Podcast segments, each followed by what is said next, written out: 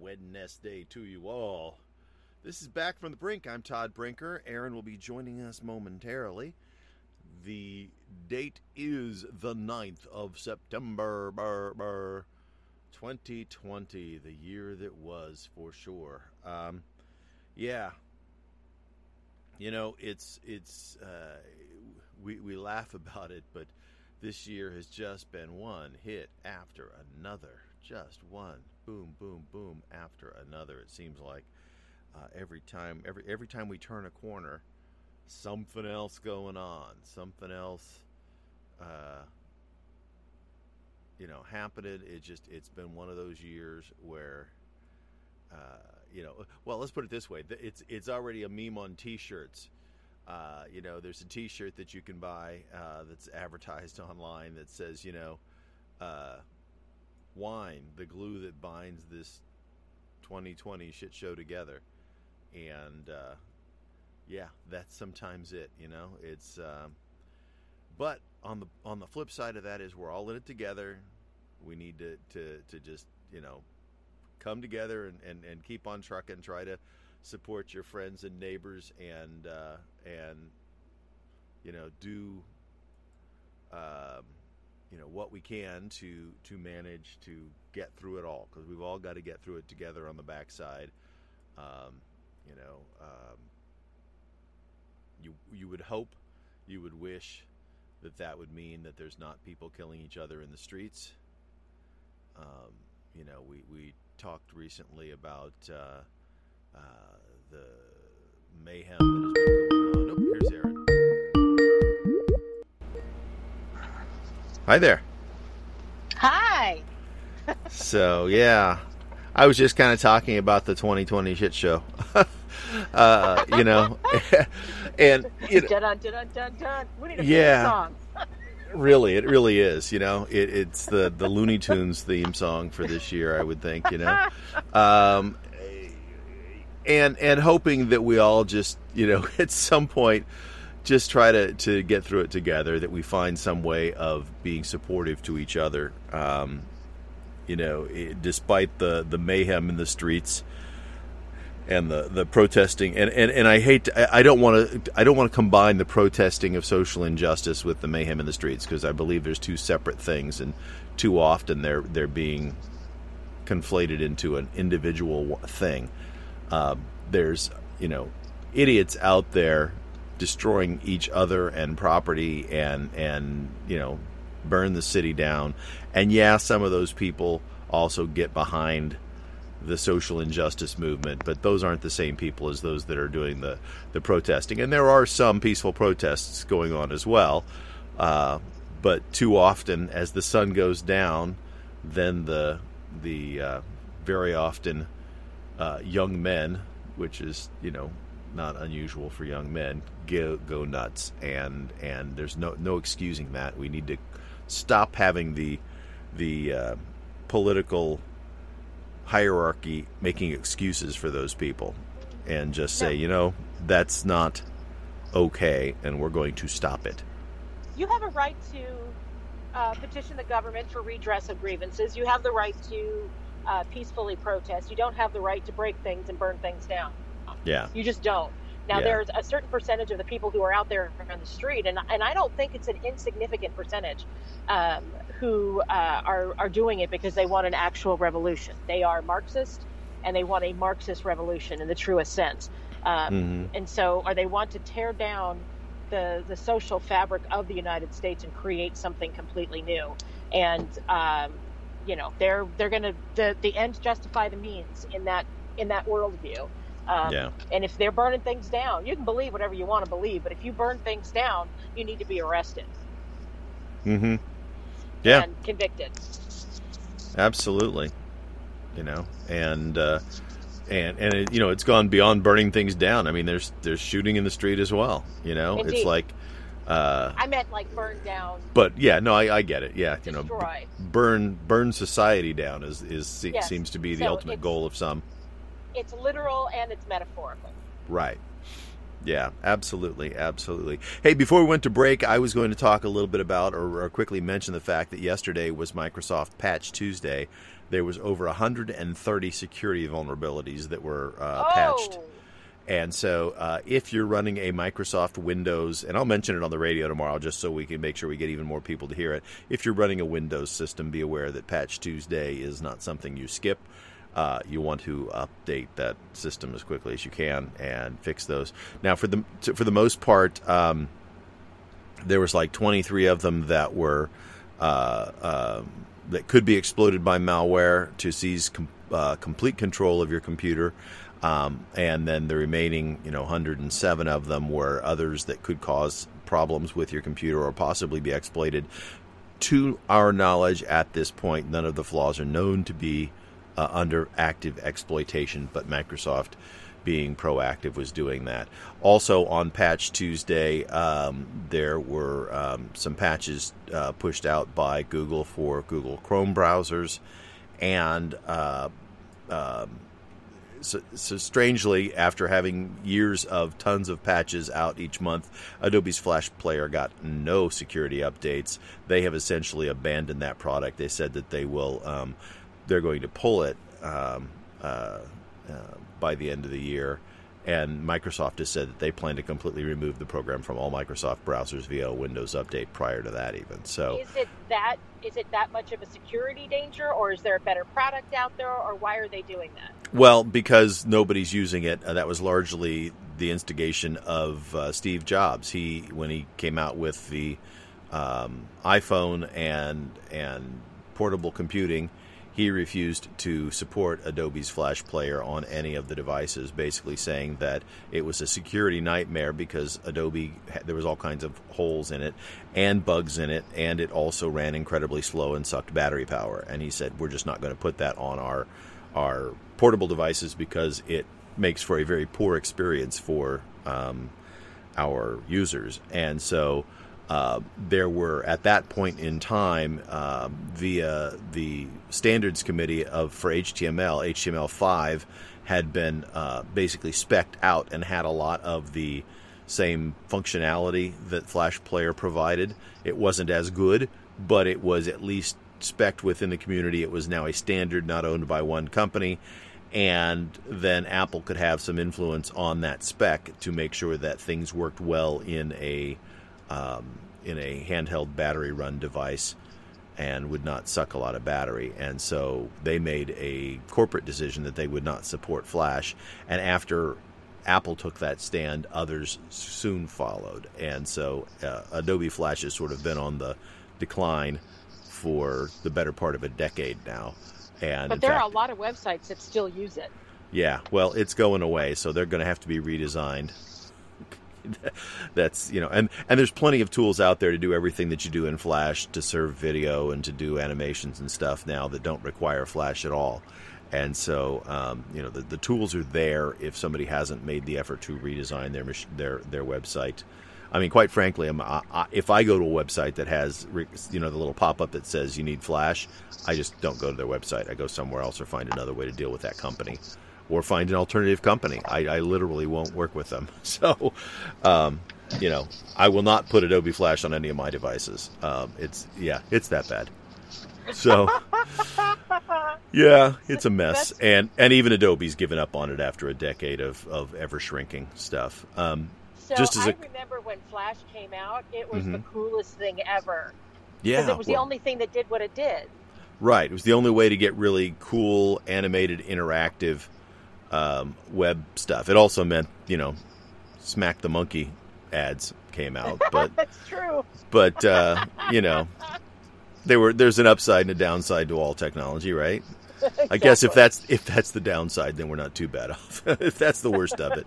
yeah, it's just um, annoying. That's it. Yeah, just to be aware too, and I'm sure most uh, people who man- maintain and manage servers, Microsoft Exchange Server, both the 2016 OS and the 2019 OS for uh, Microsoft Exchange, there are several bug fixes for both of those, and those are pretty secure uh, or pretty um, severe rather, and so uh, they in particular need to have the the September Patch Tuesday update installed um, So because there there's pretty a nasty number openings. of school districts who have been uh, uh, subject. They've had ransomware and other malware attacks. Mhm. I wonder how many of them were using Exchange when that happened.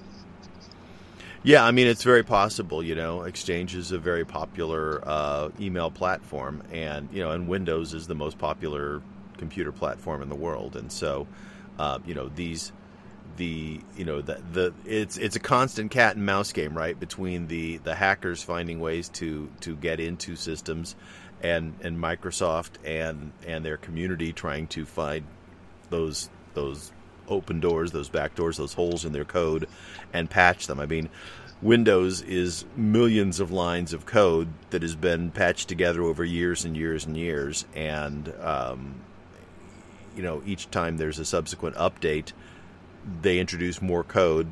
And as a philosophy, Windows has always tried to be backwards compatible with previous editions, and so you know you can run old software on a Windows machine uh, to some extent. I mean, it, eventually certain things, you know, if you, you don't run anymore, but um, but they, you know, they carry a lot of baggage with them, and that means that there's just lots of code, lots of opportunities for things to to have errors in it. And it's not necessarily errors. When you're writing code, you know, you're solving problem A. What you may not even be conscious of is that in doing, you know, that creating that solution, you might also um, have made in that code a way for somebody to you know hack into a system that you weren't even aware of because you weren't focused on that problem you were focused on solving a different problem and so you know as a programmer especially for operating systems um, you know it's you you have a difficult job because you've got to not only solve one problem you've got to be careful not to introduce others Yeah, well, and there's there are people who make it their business to break into whatever you've created, mm-hmm. and some do it just because they can. Oh yeah, a lot of them do. A lot of them do, and and what they found, you know, especially early on, you know, you'll find that these are college kids that are really learning the nuts and bolts of the operating systems, and and uh, and so they're just exploring, and then they'll find things, and you know, some of them have solid moral and ethical uh, feelings about the world and interactions with the world, and they will dutifully report these bugs and sometimes there's a bug bounty and you can actually make a fairly good living by finding and reporting bugs. Um, but then there are others who will say you know there's ways for me to use this and or sell this to people who might want it you know You may, might make a better living finding and exploiting bugs. yeah it just just depends on where your moral compass points you know unfortunately um, and there are hackers all over the world, and they may or may Oh, not, yeah. you know, depending on where they are, they may or may not feel any allegiance to anyone yeah um, in, in the first world because they Yeah. live in a country where corruption is just normal. Right. Well, and you got to realize too, there's a lot of worldviews that don't look at countries so much as companies, right? They they Yep. could care less about this country versus that country as long as they're, you know, comfortable where they're at.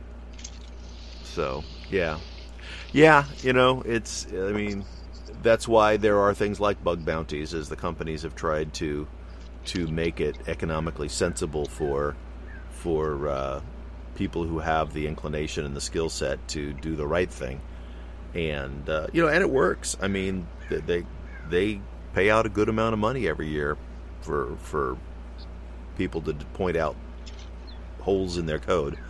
Uh, and I say they, Microsoft, Google, Amazon, Apple, Facebook. They all, Walmart, yeah, all of them. they all do. They all have bug bounties, and so, like I said, if you if you're if you have the skill set and are so inclined, or want to educate yourself to do that kind of thing, you can make a fairly good living if you're find that you're capable of finding those things. Um, but it takes a skill set. You know, it's it's not something that it's not something that you know the average schmo can just sit down and start poking around. You've got to understand how things work and educate yourself to do that. So, yeah, there's a lot to it. Interesting stuff for sure. Interesting, stuff. For sure.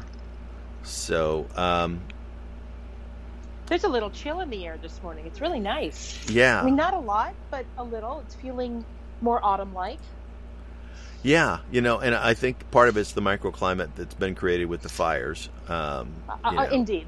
Uh, Yeah. But uh, you know what? I, I personally will take it. I mean, I, I, I don't wish the fires on anybody, but if we've got the fires, we might as well get a little bit of relief from the heat as a result, right? So, Yes. um, uh, yay for that. Um, Small, exactly. small bit of silver lining. Um, so, yeah. Hey, did you uh, happen to see the story that apparently, and it's not the first time he's been nominated, apparently, but that uh, President Trump was nominated for Nobel Peace Prize? I, I actually think he should be nominated Yeah. for what he did with Israel and the UAE. He's Yeah. changing the dynamic in the Middle East. I think absolutely nobody Yeah. has been able to do this. I mean, this this this happens so rarely um, Uh-huh. that there are that it stands out when it does happen. Yeah, So, that's the point that Newt um, Gingrich was making was that the Middle East thing was big enough in and of itself. Um, Indeed. But uh, I read another article pointing out that you know he's also the first president that tried to open up and try to have some conversations with the North Koreans, and nothing's really come of that. But he's he's opened that that door of conversation at least, and so that's another area where he has. At least from the worldview, I know there's some people in the United States who go, "No, we should never talk to them. We don't want to legitimize them." And it's like, well, what do you mean legitimize? They are a people that are there. They don't need legitimization. They exist, um, you know. And and I think better to try to talk to somebody than not. You know, you you have no idea what they're thinking or doing if they if you're not talking to them, and when you are talking to them, they can be lying through their teeth, but at least you're talking, and you can get a feel for that. So Yes. Yes. So- well, and it's, you know the the if they were a government in exile and you were talking to them, that would legitimize that government in exile. But there is no other government in North Korea. So Yeah. you either deal with who they have or you don't deal with them at all. And you know he tried, but you know that's I, I didn't understand. So Barack Obama wanted to normalize relations with, um, I say normalize, to have normal relations with uh, uh, North Korea, and conservatives lost their mind over that. And, but they didn't lose their mind over Donald Trump. I think you at least need to be consistent. Yeah, well, that's that's politics. You know, I mean, that's stupid. Um, it is. I mean, it's it's stupid. You know, it's it, it's people without a moral compass. Their moral compass is what do I think the other guy's going to do? I'll say he says yes, I say no. He says up, I say down. Right. Um, you That- know, that's just being contrarian. right? And That's not and having a, it, uh, a true north or having a exactly. position. There's there's no moral compass there. It's just um, uh, anti the other guy, which is makes you easy to manipulate. you know, I mean, it really Indeed, does. it does. You know, Yeah, if I really if I know you're going to be a contrarian. And I want you to say down. I say up, just so I can get you to say down. You know, it's it's. Uh, you think they what would we think do to about children. That. Yeah, exactly. Um, so, hey, um, I also didn't get to mention online, but uh, I'll bring it up again later that Apple has announced that they are going to have a September event on the 15th. That's a week from yesterday. Uh, it'll be a virtual event. It is usually their fall event that they introduce um, phones, although there has been some scuttlebutt. Of course, Apple won't say anything officially, but there's been some scuttlebutt that they will talk about uh, a new iPad and a new Apple Watch, but that they're not going to talk about phones until sometime in October. So they might have another event in October, uh, just because COVID has backed things up a little bit. So, um, I mean, time will tell. We'll we'll know next Tuesday, I guess. So, You think they're going to release a new model of, of phone? I mean, you know, next next Mhm. you know in November, and do you think they're going to have new models of iPads?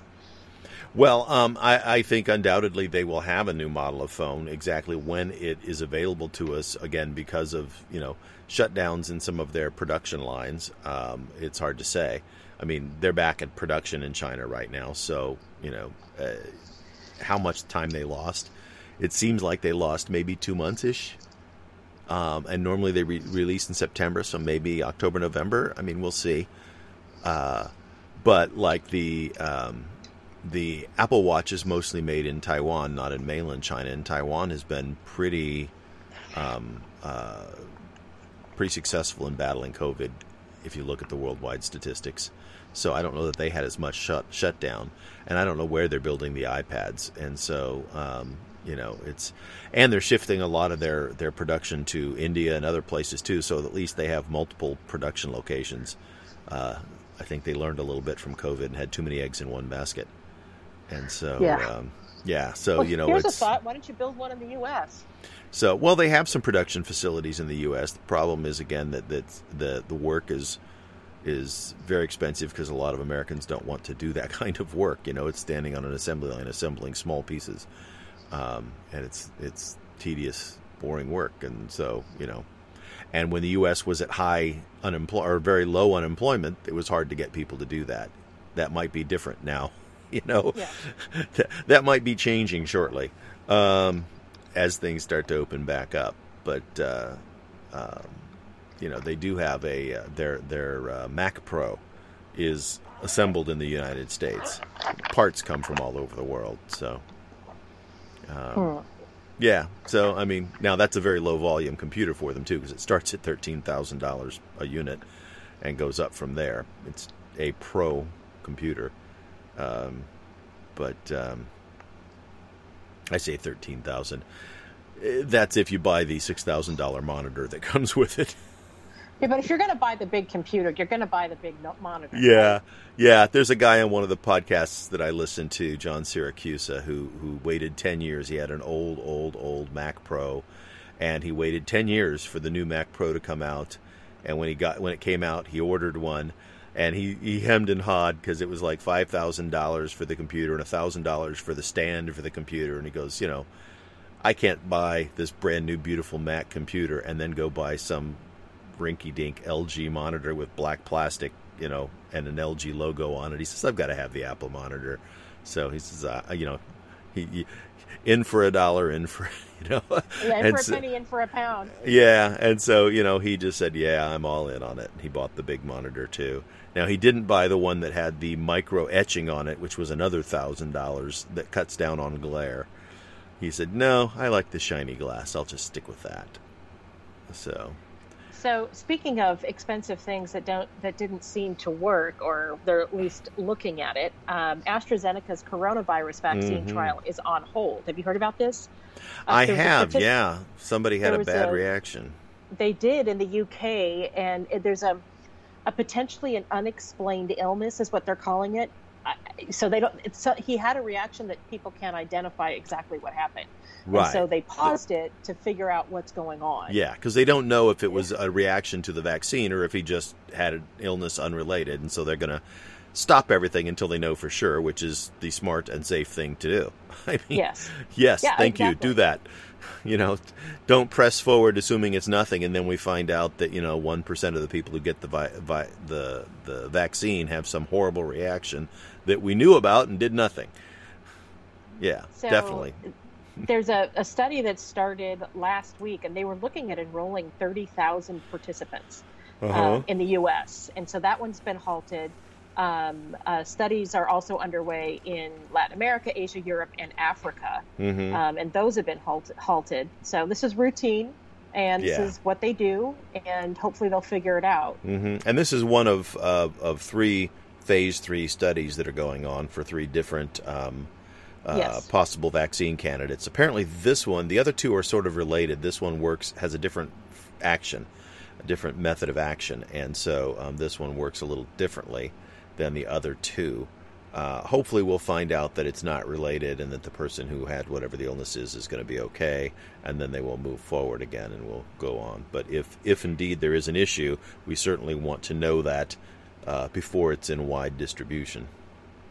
you know this is and the and the thing is is that the illness could be completely unrelated to the vaccine Yeah. um, anytime that like if a, if a uh, somebody who's in a clinical trial develops anything um, from Mhm. leukemia to the cold to whatever it is it has to be attributed to that in the in the course of the study it's noted it's Mhm. recorded it's you know because that's what it's for they're trying to see what happens to the body when you're on this and they have no way of knowing initially that whether something was related or not Right. And That's the whole reason they go to the when they talk about phase one, phase two, and phase three. They're just talking about a larger number of people in a test to not only see if it's effective, but to see this very thing, if there are side effects, and and if so, what are they, and and how severe are they, and they need to understand that because you need to know the risks before you start putting a medicine out to the population. I mean, Yep. thirty thousand in a, in a test sounds like a large number, and it is, but it's pretty small compared to the billions of people that are around the world that might be getting a vaccine at some point, and you don't want to create a new epidemic because of the vaccine. So, so yeah, this is all standard operating procedure and just stuff they're going through to make sure it works, and that's good. That's good. I don't want them to rush through the testing. I want to know that when I take a vaccine, that that odds are it's going to protect me from something and not do harm. And Indeed. so, um, Indeed. So, um, there was. Have you? There's been a little, a, a little bit of media on this, but not a lot. Apparently, uh, what looked like a started out as a robbery at a grow house, a marijuana grow house somewhere in Riverside Mhm. County. Agua, Agua, agua gua gua gua. Yeah, I, I said it. I look. I had to look it up. It's about uh, 12 miles, 12, 13 miles east of Temecula, uh, Oh, like along the 79, I think it is. And it's and then um, if if you turn north, it then heads up towards um, like Palm Desert. Oh, okay. All right. So it looks deserty. It looks, I mean, Yeah. not like Palm Desert de- deserty, but it's like it's like the scrub and and a lot of dirt and brown yeah, it hills. looks like it's about, it's about 25 miles from Palm Desert and about exactly. 12 miles from Temecula. It's definitely desert. There's not much out there There's not much out there, other So than a grow house, why- apparently. Yeah, and, I, and I'm thinking though, because grow houses need a lot of water. oh so yeah. you you think that would stick out, you know, unless it's it's uh, indoors, obviously, I guess, because outdoors but- the plants would dehydrate. unless they, they have to have a well, because if, if Yeah. you're the only guy using all that water out there, they're going to know something's up.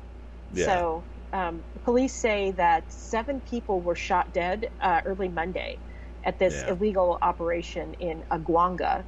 Um, police say that after deputies responded to a reported assault with a deadly weapon, they found an injured woman, and she later died in the hospital, and six other people inside who were pronounced dead.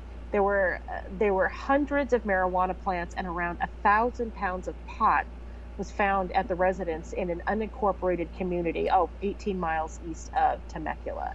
So, um, yeah, there's still, I mean, obviously, marijuana has had a vibrant black market for decades uh, in the U.S., and it doesn't go away just because it's it's legalized. So Yeah, that's this is this is what happens. yeah, it's it's the risks of doing illegal things, and um, you know, obviously, somebody felt like it was worth the risk, and they were wrong. I'm guessing it was a cartel that did it. I mean, you know, because um, you know they they're they because the pot wasn't stolen. They just I think wanted to get rid of their bit. You know, they wanted to take care of people who were moving in their Competition. territory. Yeah, Yep. yeah. So, did you hear that the Academy Academy of Motion uh, Pictures Arts and Sciences has announced a new set of requirements for films to be eligible in an effort to re- increase representation and inclusion in Hollywood? No, are they looking So, for more? Kirstie Alley is, has has spoken out so angry about this, but ahead of the fifth anniversary, remember they did the Oscars so white controversy. yes. That- okay, so what the Academy has said is that that uh, beginning with 2024 slate of entries, they uh, have to meet specific requirements that encourage equitable. This is a quote: equitable representation on and off screen by ensuring more people of color fill positions on a film set, from starring roles to interns and everything in between, according to a press release published online. And Kirstie Huh. Alley quickly took to Twitter, Twitter and said, "This is a disgrace to artists everywhere." Can you imagine telling Picasso that he had to uh, be in his effing paintings, or what had to be in his effing paintings? Uh, you, you, you. Uh, people have lost your mind. Control artists, control individual thought. Oscar Orwell. I, you know, the Oscars have been um, less and less important year after year. Um, no, as far as the general public is concerned, people don't pay attention to that as much anymore. They don't Yeah. watch them. The viewership is way down. And I know if you're in the business, it's important because it it in, impacts how much you can command for a pic, for a uh, for work. Yeah. You know, how yeah, it's a money- paycheck thing for a lot of people. Yes, um, but uh, you know, I just I'm, Mhm. I'm, that's just dumb. Yeah. Hours later, she she tweeted um, that diversity inclusion should be taught and taught so well and so naturally and genuinely they become second nature to our children. Uh, but Well, uh, she obviously got blowback that she's responding to. Yeah, yeah. She met with know- heavy criticism from her followers, taking with the majority taking shots at her acting career. I, I mean, should we? I, I like seeing diverse faces on the screen. I like, I, you know, the, one of the things that, that drives me crazy about Hollywood, and, and it doesn't exist in other countries, is that everybody has to be beautiful on the screen. And in other countries, that's not the case. So you get people who may not be um, uh, beautiful, but man, they're in phenomenal actors. Um, Mhm. And this is even true in the UK and in um, uh, the Commonwealth countries and in, and in other European uh, filmmaking as well. And you know, I, that's what I want to see. I want to see phenomenal acting. I want to see Mhm. phenomenal cinematography. I want to see, you know, I want to hear great music and see great costumes. And you know, in the United States, you have a lot of people who are beautiful, but they can't act. Yeah. Well, and and I mean, even if they are beautiful, I mean, they can, some of them can't act and they're beautiful. I mean, it's it's you know, but that's always been a Hollywood meme is like the, these gorgeous people that are playing, you know, and especially if they're playing like in a historical drama or something, and, and suddenly it's like, you know, everybody is is absolutely gorgeous, and you're like, really? You know, you know, if they really want to, they would really want to make change in Hollywood. Then no, no, no movies that have a female lead that is 20 years younger than the male lead are allowed to get any awards. Yeah. That there would you go. that would cut out most of the uh, uh, you know uh, movies in the last two decades uh, at Oh, least. longer than that. yeah, Yeah. yeah. I mean, it's it's it's it's you know, fifty year old guys with with twenty year old women is and, and and Hollywood seems to think that's a pairing that makes sense all the time. And it, it you know, and I've got to think that the actresses are looking at these guys going, "Ew, you're like my dad." You know, but that but they have to act, so there there must be really good actors because uh, they sell it. But really, Well, some of them have daddy issues. So, yeah. Well, you know, and like you know, guys. and the uh, the um, you know the I mean it's an ongoing meme about you know women in Hollywood when you hit a certain age it's hard to find a job. You basically go from being a, a leading lady to a grandmother somewhere in your 30s. Uh, you know, Geena is Davis has spoken out very loudly about that. She's a Yeah. phenomenal actress. yeah, Um, and- but she has been very, very vocal about that ridiculous trend. Uh, Meryl Streep railed against it um, in Mhm. the 80s. Um, yeah. Well, and Meryl Streep is probably the one person you could point to and say, okay, she's continued to work and do high quality work throughout her career, but she's probably she's definitely the standout in that area. I mean, she's one of the few. Yes. you know her and perhaps um, uh, although she hasn't again hasn't done as much lately um, um, oh shoot she's basically in that same age bracket as her uh, uh, Ripley from um, Alien um, what's her oh, name Um, uh, uh, yeah.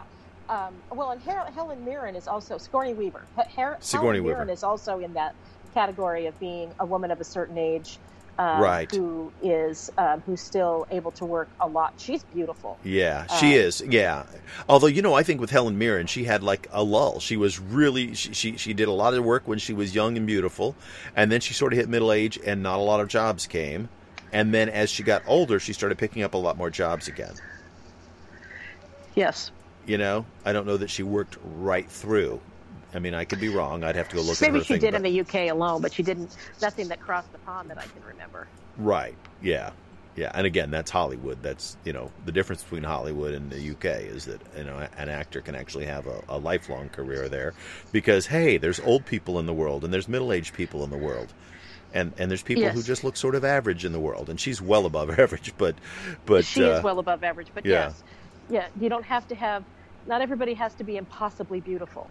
Yeah, yeah. I mean, basically, what's happening is is uh, Kirstie Alley is getting slammed for for essentially telling everybody her opinion, and and I don't necessarily disagree with her.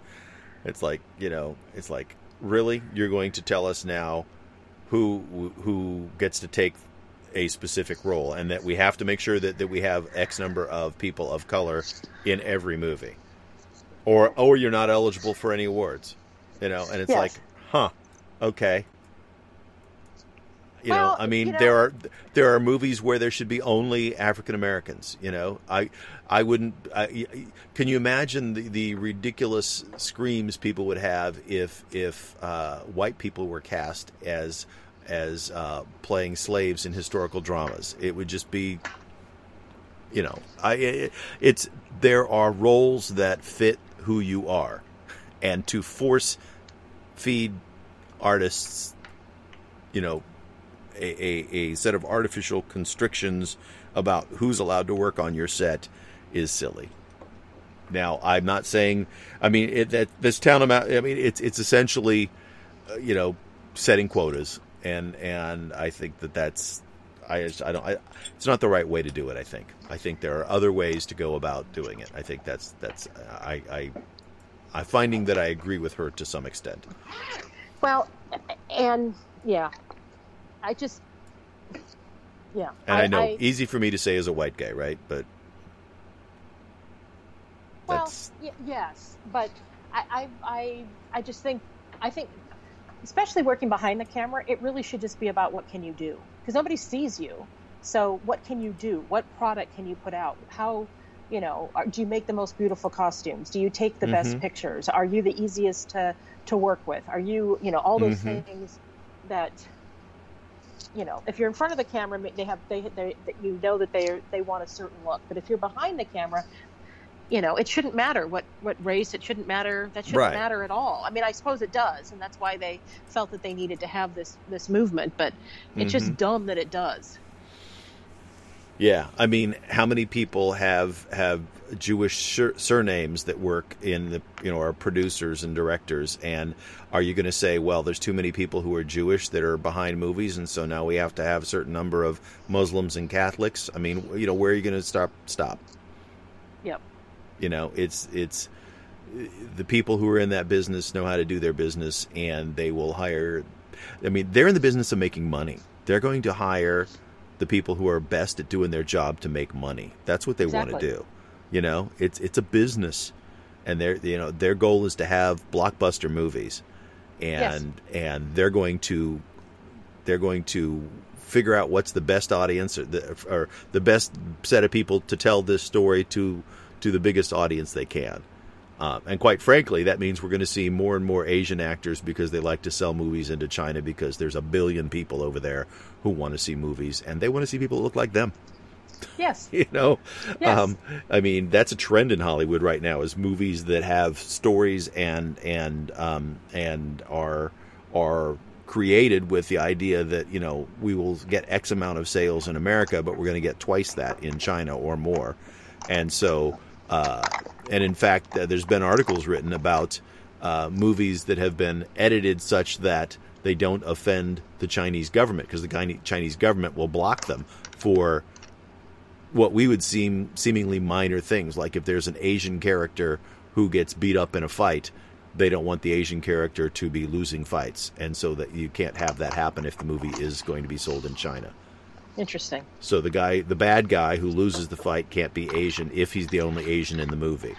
You know, if there are if there's multiple, and I say Asians, uh, Chinese particularly, obviously, if they, they, they care about how how they're represented as Chinese, and so you know the Chinese government is particular about about how Chinese people are viewed and perceived on film, and they won't allow video or movies in their country if you don't fit those rules.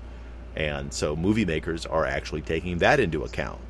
So, but they're doing that by their own choice. They can say we're going to do that or not do that, meaning we will or won't sell our movie into China. It's not somebody saying you have to have X number of Chinese people represented or we won't give you an award because you weren't inclusive enough. So, really quickly, before we have to wrap up for the day, there was an earthquake in New Jersey. Wow. Yeah, so an earthquake uh, struck in New Jersey in the early hours this morning. It was a 3.1 Temblor that struck in East Freehold around um, 2 a.m. Uh, of course, that's East Coast time. The AP spoke with USGS geophysicist Robert Sanders, who gives the quake some historical context he says that since 1970, two other quakes have struck within tw- 10 miles of the location.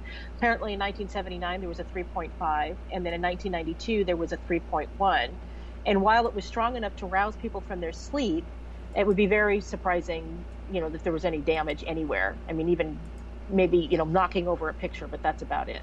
Um, people talk about it uh, like if they thought a car hit the garage, is what it sounded like to, to people. Uh-huh. Um, but it was apparently felt in much. they have to relate to things that they know. yeah. What's it sound like? Sound like the car hit the garage. Yeah, like yeah, because if you're, I mean, you here you're like, oh, that was an earthquake, but if you're in New Jersey, yeah, you're not thinking like- about earthquakes. Yeah, that's not something you relate to. It's like, what? What was that? Yeah, exactly. Yeah. So yeah, apparently there's a there was an earthquake in New Jersey. I just got a, uh, an email popped in from Bowlero, and Bowlero is the company that bought out most of the um, bowling alleys in Southern California. And there, if you f- scroll down, it says, "Check out a totally new way to bowl." And you scroll down, it's like, "Download our app and play virtual bowling on your Yeah. phone." It's like- the Wii. And I'm like, "Oh yeah, because I couldn't have done that before." Totally new. That's just like just- bowling. I flick my finger and the ball goes rolling down the virtual and goes. but you know, it is. Uh, Oh, they're trying to. I'm sure they're just trying to keep their business afloat. I'm sure they are. I'm sure they are. And Which you is, can you know, download it's for scary.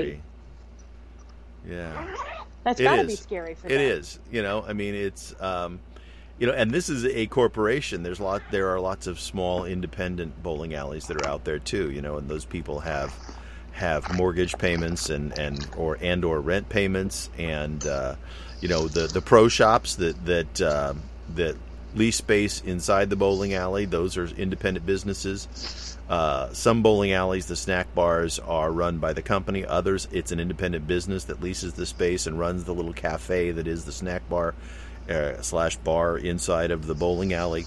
Um, all of those, you know, there's there's a whole ecosystem around that sport, that hobby.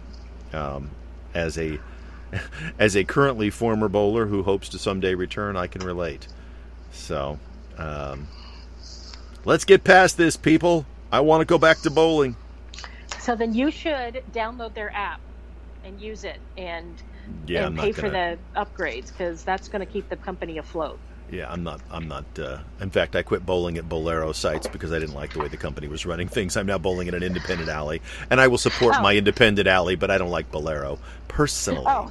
I don't like the way they run their business and support leagues, so uh, Oh. or or lack of support for leagues. So. Um, Well, and leagues are their bread and butter, you would think. you would think, but they actually have been sort of league unfriendly. Their bread and butter is walk-ins, walk-ins and parties. That's what they sell, and so they've turned the place more into a um, a party place as opposed to a place for people to bowl as sport.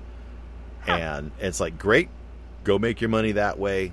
It's not what I wanted, and so um, uh, I switched to a league that was over at Arlington Lanes um, in uh, Riverside, and uh, they're a privately held company. They charge less for line lineage and uh, and cater more to leagues. Yeah, I don't understand why you don't support leagues. These are people who show up every week and buy from your, your snack bar and your bar, and they're and they're literally you can count on them like like cash. They come in every week, money in hand, ready to pay to bowl and to buy your stuff. I just you know why on earth wouldn't you want that consistency? But apparently Bowlero's found another way. So Evidently. we need So to wrap that- her up. Yeah, we are at the end of our show for today. I'm Todd Brinker. I'm Aaron Brinker. Have a great day, everybody. We'll see you tomorrow. Bye.